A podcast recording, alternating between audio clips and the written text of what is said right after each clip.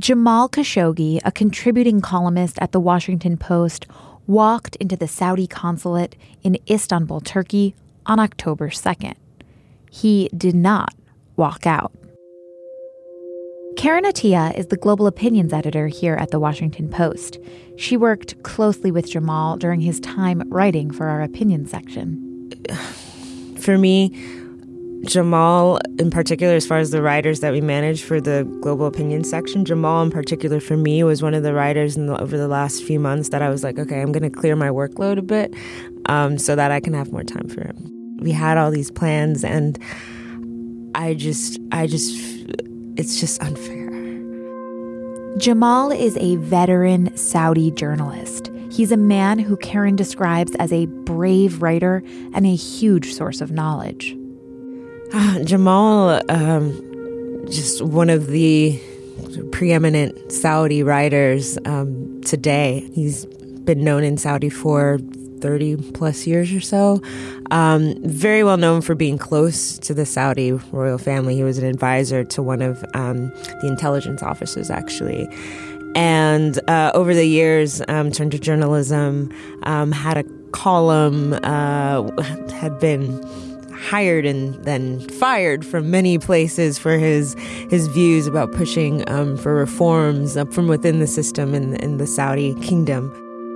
The relationship between Jamal and the Washington Post's opinion section began when Karen sought his insight on the actions of Saudi Crown Prince Mohammed bin Salman. So the story goes is that uh, we were reading a lot about the crackdowns under Crown Prince Mohammed bin Salman and that he was just arresting hundreds of princes, businessmen, journalists. And we were seeing this, and we, I was seeing that, you know, okay, this figure named Jamal Khashoggi is being quoted by everybody from the New York Times to Reuters. So obviously he's somebody who knows something.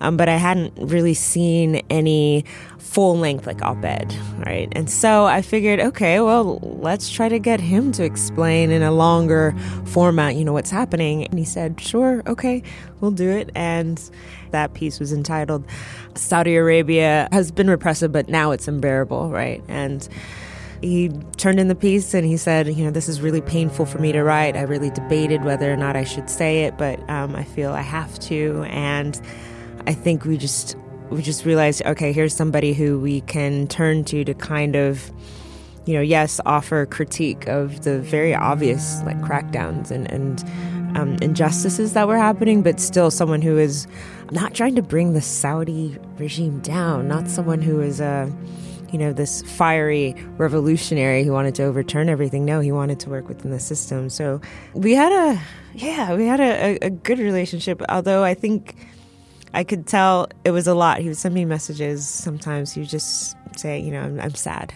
I'm depressed. I, I miss my family. They're pressuring my family and my children to to pressure me to get to me. News that Jamal was missing it came to Karen and others at the Washington Post via international contacts. Those people were pointing to an article in Arabic that quoted Jamal's fiance.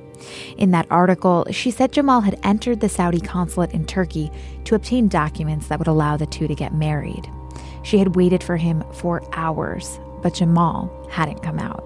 My first thought was, all right, this is disturbing, but knowing what he's even written about how the Saudis operate, perhaps perhaps they're just questioning him. Perhaps they're just sort of, you know, giving him a hard time about what he's doing here and uh, they'll just let him go. Even I, I, I had that idea for like a few days, but I think it was maybe maybe around Thursday, so two days later, and we had we'd heard nothing, and um, that's when we started. I, I think I wrote a piece or a short blog post, just sort of like you know saying that his silence was disturbing and deafening, and I just you know said I hope hope he's okay. Um, I hope you're okay if you can read this. And again, as the days went on, that Saturday, hearing the leaks from Turkey that they had evidence that he had been killed, um, murdered, I just my heart was sinking.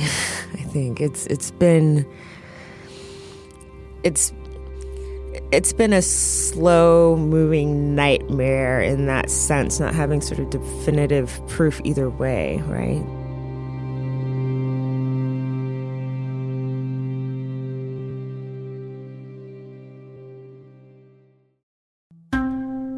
This is Can He Do That, a podcast that explores the powers and limitations of the American presidency. I'm Allison Michaels. Jamal Khashoggi's alleged killing has created a foreign policy crisis for the Trump administration. The relationship between the United States and Saudi Arabia is a complex one. American interests in oil, arms, Middle East stability, and human rights each add a complicating dimension that have challenged American presidents for decades. For our current president, perceived conflicts of interest add even more pressure to the need for a proper response. That's why determining as much as possible about what happened or didn't happen inside a Saudi consulate to a journalist to a U.S. resident, it matters. At this point, what we do know is troubling. Well, what we know for sure, actually, is very little, but a lot has leaked out through various channels. But essentially, what we know is on October 2nd in the afternoon, uh, Jamal went into the Saudi consulate in Istanbul, Turkey, to retrieve a document that he needed to marry his fiancee, who's a Turkish citizen. She was waiting outside. He handed her his phones. He walked into the building. The assumption was that he would get this document and he would come back out and they would go back on their way. There is video of him going into the consulate that we have now seen, security footage.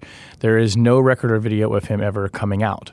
Shane Harris is a national security reporter at the Washington Post. He's been covering Jamal's story closely. What is alleged to have happened is he went in and a group of Saudi agents was waiting for him in the consulate. Turkish officials believe they intercepted him there.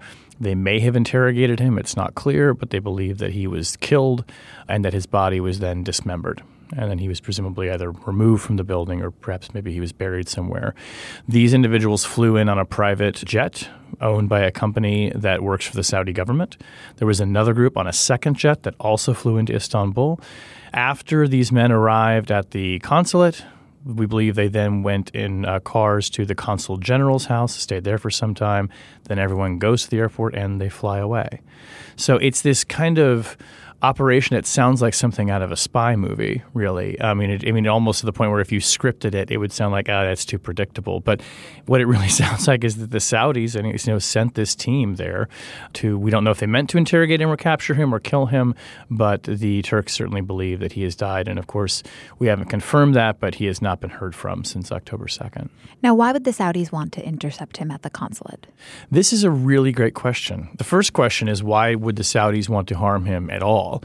I mean, the thing to remember about Jamal Khashoggi is that you know, he's often described, I think, as a dissident journalist, but Jamal was part of the inner circle of the ruling family. He comes from an extremely prominent family in Saudi Arabia. So he was an insider, and his break came as he started being more critical of the current regime led by Mohammed bin Salman, who's the crown prince. And this is where he appears to have gotten on the wrong side of the government, and really in particular, Prince Mohammed. And then uh, eventually Jamal came back to the came to the United States and lived here in a self-imposed exile. So the question has been a why would the Saudi regime seek to silence someone who was really kind of one of theirs and, and wasn't agitating for a regime change. He wasn't calling for Mohammed bin Salman to be overthrown or to step down. He was writing critically and sometimes even favorably about Saudi government policy. So that's one piece. The question as to why the consulate in Istanbul is also another interesting one. We know a couple of things that might give some hint of that. We know that during the summer period leading up possibly into the fall, U.S. intelligence agencies were intercepting communications by Saudi officials talking about a plan to lure Jamal from his home in Virginia back to Saudi Arabia and detain him there. And what the intelligence shows was that this was a plan that Mohammed bin Salman himself ordered and wanted completed. Now, Jamal did not go back to Saudi. So it may be that the plan to get him back to Saudi and detain him there wasn't working, and that what we saw happening at the consulate in Istanbul was kind of a plan B. But there's still so much about that piece of it that we just don't understand. There is, of course, so many details we still don't know. Audio recordings have emerged, though we haven't quite heard them. Does most of the information that has been reported then come from Turkish sources? Yeah, so the bulk of it does come from Turkish sources at this point, the investigators and then other people in the region. There is the audio recording you mentioned. No one has actually heard the audio, we believe, outside of Turkish official channels. Um, certainly no journalists have heard it. In my own reporting, I have no reason to believe that U.S. officials have heard it either. But it's been described to officials in the United States and in other governments where the Turks say, look, we have this audio recording. It proves he was killed. It proves he was dismembered. Here's what it sounds like. Now, until that audio comes out, there's no definitive proof on that. But what's been interesting is that we're not hearing a lot of pushback about what the audio might say from U.S. and other countries' officials. They seem to be saying, well, it sounds plausible, it seems credible. There is the fact that Jamal was seen going into the building and never came out. That's a pretty definitive piece of information right there.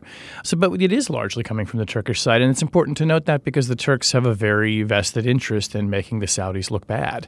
Uh, right, that was my question. Do they have motivation to mislead they us? absolutely do. Uh, they, you know, they might want things uh, in the way of debt relief or other concessions from the Saudis. There could be any number of things that they want that they think this could provide leverage for.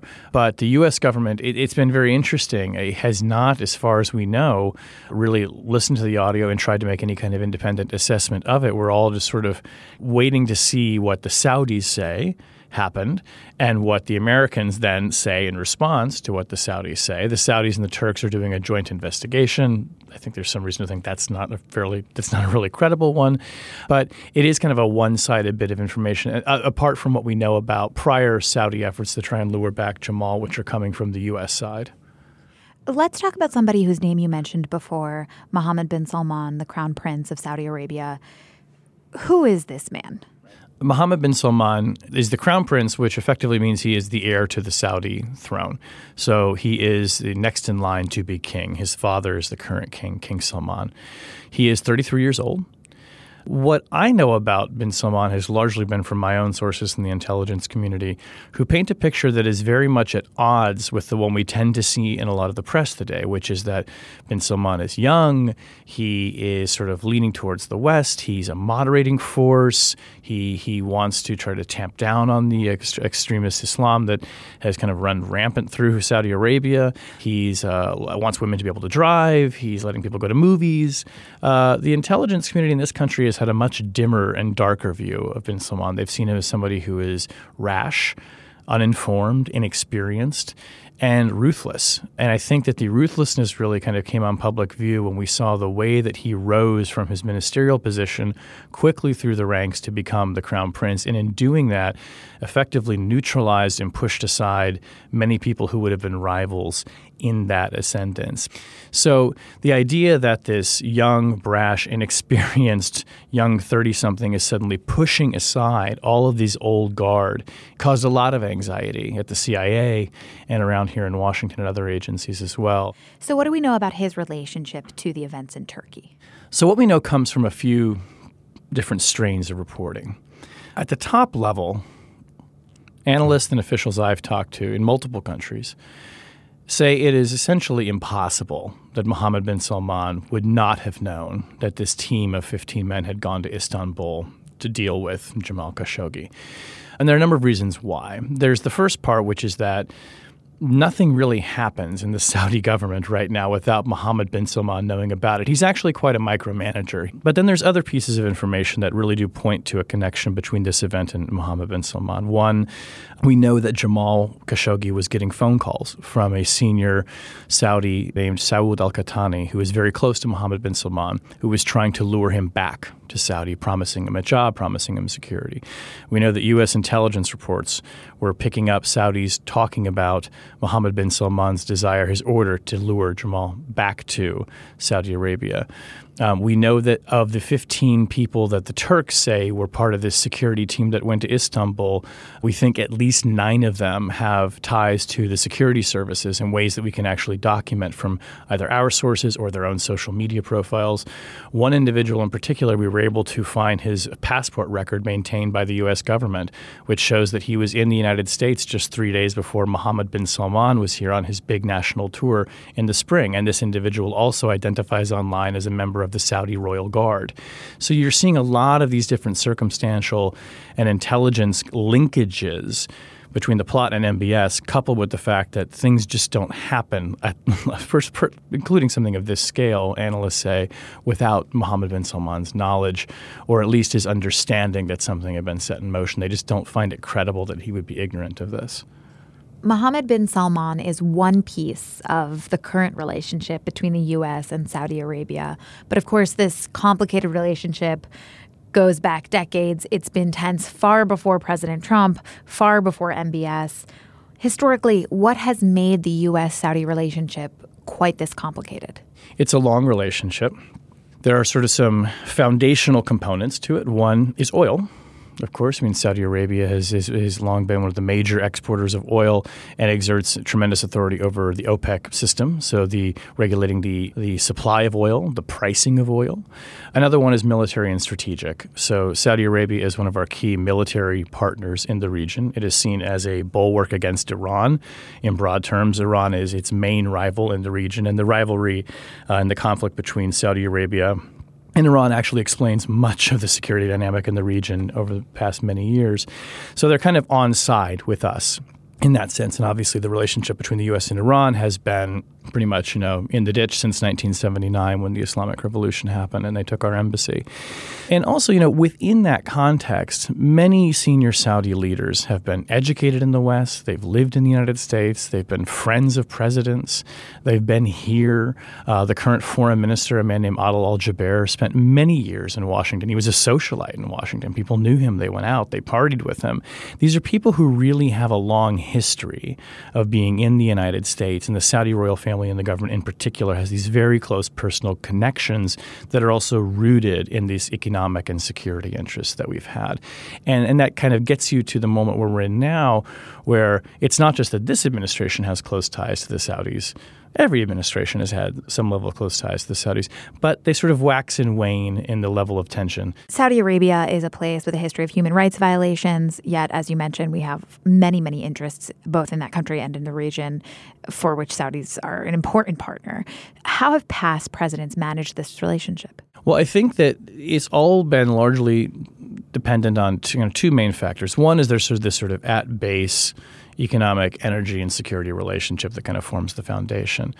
But then there have been moments of crisis and opportunity that have depended and have, have changed how we interact with them. So, you know, when we've been fighting wars in Iraq, obviously the Saudis have become very valuable. That relationship kind of gets closer. But I, I, think that really, broadly speaking, I'm not sure any president has done a really credible job of really challenging the Saudis on their human rights record. It tends to be something that we just accept. I think uh, that may be unfair to some administrations. They might think that they push them in ways, but we have not really mounted an effort, I think, to try and force the Saudis, you know, to be more liberal in their policies towards women, for instance. Right, beyond some critical rhetoric, perhaps. Critical rhetoric and saying it's important. And look, there have been definitely frosty periods of the relationship. It was there was the case, I think, with President Obama and his administration.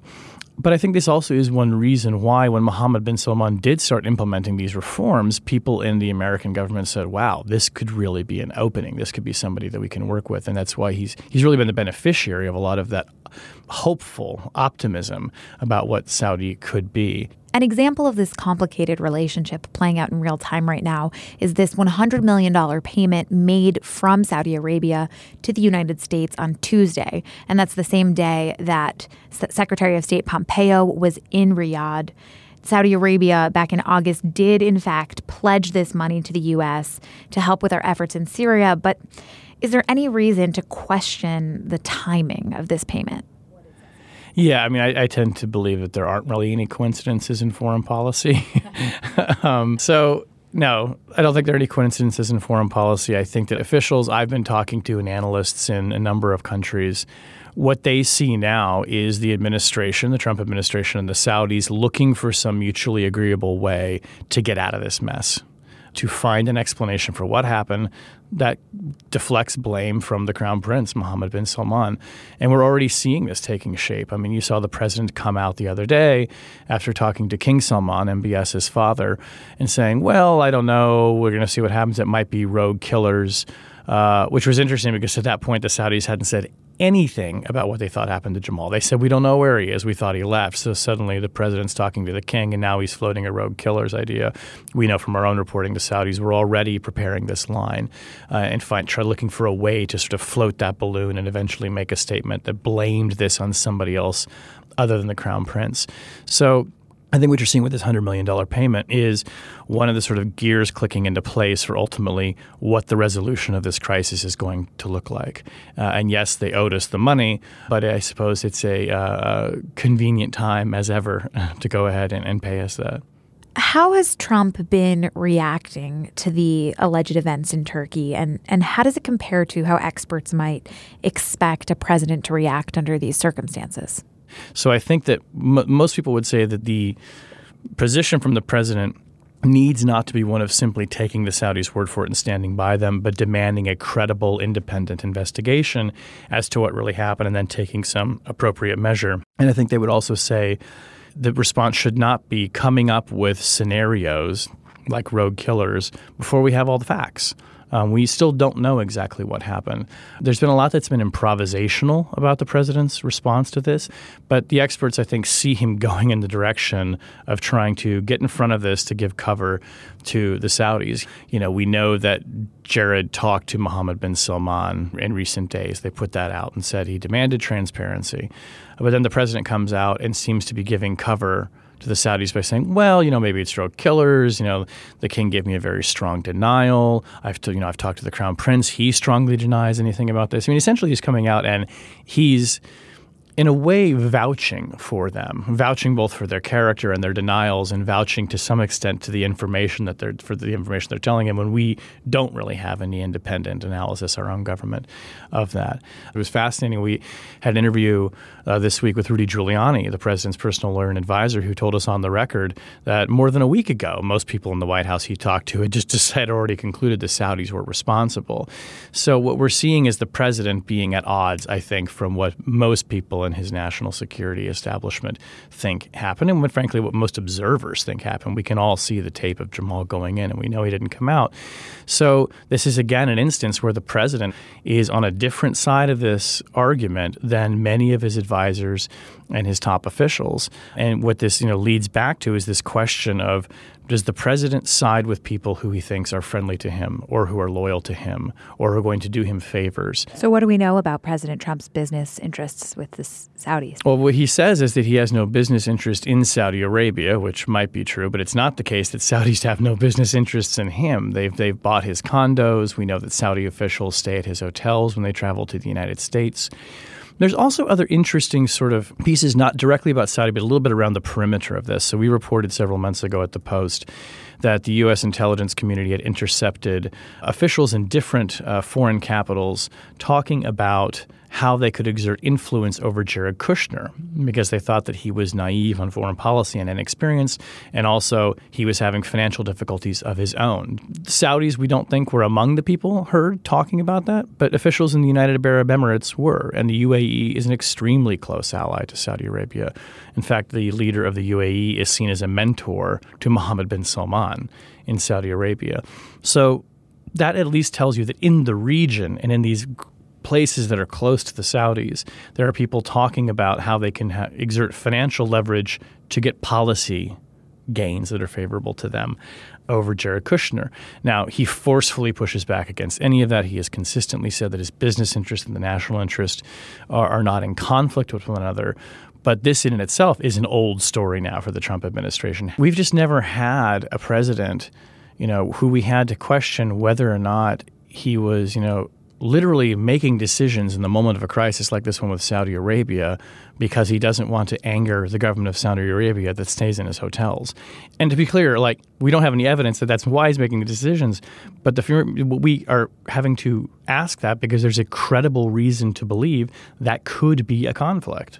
Yet it's not illegal for him to host those Saudis in his hotels. Well, there's a question about that. So there's a question some people say whether this would violate the emoluments clause of the Constitution, which basically says that if, you know, a government official can't take gifts from from a, a, foreign government. So the question would be there whether or not Saudi government officials staying in his hotel is an emolument, and that's something that courts would have to decide. But uh, you know, I think there's probably a lot of leeway that's given to presidents, uh, you know, in terms of how they interact with foreign governments. But we've never had a president who owns a hotel chain where, where foreign officials book rooms at it. So, then in summary, taking into account these conflicts of interest and our very complicated relationship with Saudi Arabia, Trump said on Thursday that it appears Jamal Khashoggi is dead. And if it was, in fact, Saudi Arabia who's responsible for it, the consequences would be, quote, very severe. What might very severe consequences look like in this case? We wouldn't cut ties. Um, the, the, there's too much at stake in the region from the security and the economic standpoint. There are things that we could do, certainly, to punish them. We could do sanctions. That might be a bit extreme. We could um, decide to scale back on the amount of military hardware that we're going to sell them. President Trump has sort of nixed that idea because he's been saying essentially that it's too important to our own economy to continue selling them weapons. There are certainly other, you know, diplomatic kind of leverages that we could push against them. But that's not to say any of this would be easy. It will not come without cost. And that's actually what makes, from a foreign policy perspective, this such a delicate and problematic situation because, on the one hand, the United States wants to send a clear message that to a regime that you, you can't kill people with impunity like this, you can't attack journalists. And Jamal Khashoggi was a legal resident of the United States. On the other, it seems highly unlikely that we would blow up the entire relationship with the Saudis just based on this one incident, as horrific as it is. So, then in the meantime, what can Trump do right now to satisfy those who are critical of his approach? I think what he could do, and maybe in sequence, would be to say to the Turkish government, okay, we want to hear this audio. And if you have video, we want to hear it. He's actually said he'd like to hear it, but he could actually forcefully say, and he could tell his intelligence director to call the Turks and say, give it to us. We need to see this. We need to independently verify it. The intelligence community could very quickly, like in a day, do an independent assessment of that and decide for themselves what they think it shows. The president could then demand a transparent investigation uh, and put pressure on it to be transparent. And he could, frankly, send his officials, uh, as he has Mike Pompeo, over to sit down with the Saudi government and say we're at, we're at an inflection point here, and you guys are going to have to come clean, and you're going to have to say what happened, or there are going to be real consequences. Those are very you know concrete, not easy, but concrete and direct steps uh, that he could do. This is a as much as this is a ballooned into a foreign policy crisis. This is a discrete episode, and usually what happens around these is you start to put a process in place because it's you know through process that we have rigor and we have transparency and we have checks and we give people assurances and we have credibility. Uh, and the president's being very improvisational about this, but there are absolutely things that he could do. And they don't necessarily just involve saying, well, I talked to King Salman and he says they didn't do it, so I guess that's it. Um, that's, that's not a credible investigation. Nobody believes that's credible. In Thursday's opinion section of the newspaper, the Washington Post published a final column from Jamal Khashoggi. Karen Attiah received the column from Jamal's translator and assistant the day after Jamal was reported missing in Istanbul. Yeah, so this column was about the Arab world's need for freedom of expression, particularly for, for journalists. And uh, he recounted his friends uh, in, in, Saudi Arabia who had been um, jailed for, for appearing to criticize the Saudi authorities. Al Masri Al Yuman, the newspaper in Egypt that had been, um, that the government seized their print run. And he's just like, these things happen and people just seem to you know, ho and hum and accept it and, and turn the other way. And so it was really kind of a clarion call for, you know, independent platforms for these voices that didn't have a don't have a home, a journalistic home anymore in in the Middle East. What would you like to see come from all of this? Um, so what I'd hope, I, first of all, I'd hope that this is an, an opportunity for people to learn about Jamal, to learn about what he was fighting for, which was more freedom, both politically and journalistically in the Arab world. And if anything, the people maybe who tried to silence him have only elevated his work and his ideas. And you can't kill his ideas, right?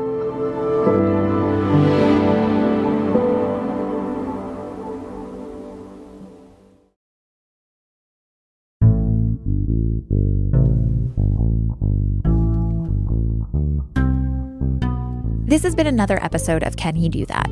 As always, if you liked it, please leave us a review, share it with your friends, post it on social media, and come back to listen again next week. For more developments in Jamal Khashoggi's story, visit WashingtonPost.com. Can He Do That is a team effort here at the Post. It's produced by the charming Carol Alderman with design help from Kat Rudell Brooks, logo art from Loren Boglio, and theme music by Ted Muldoon.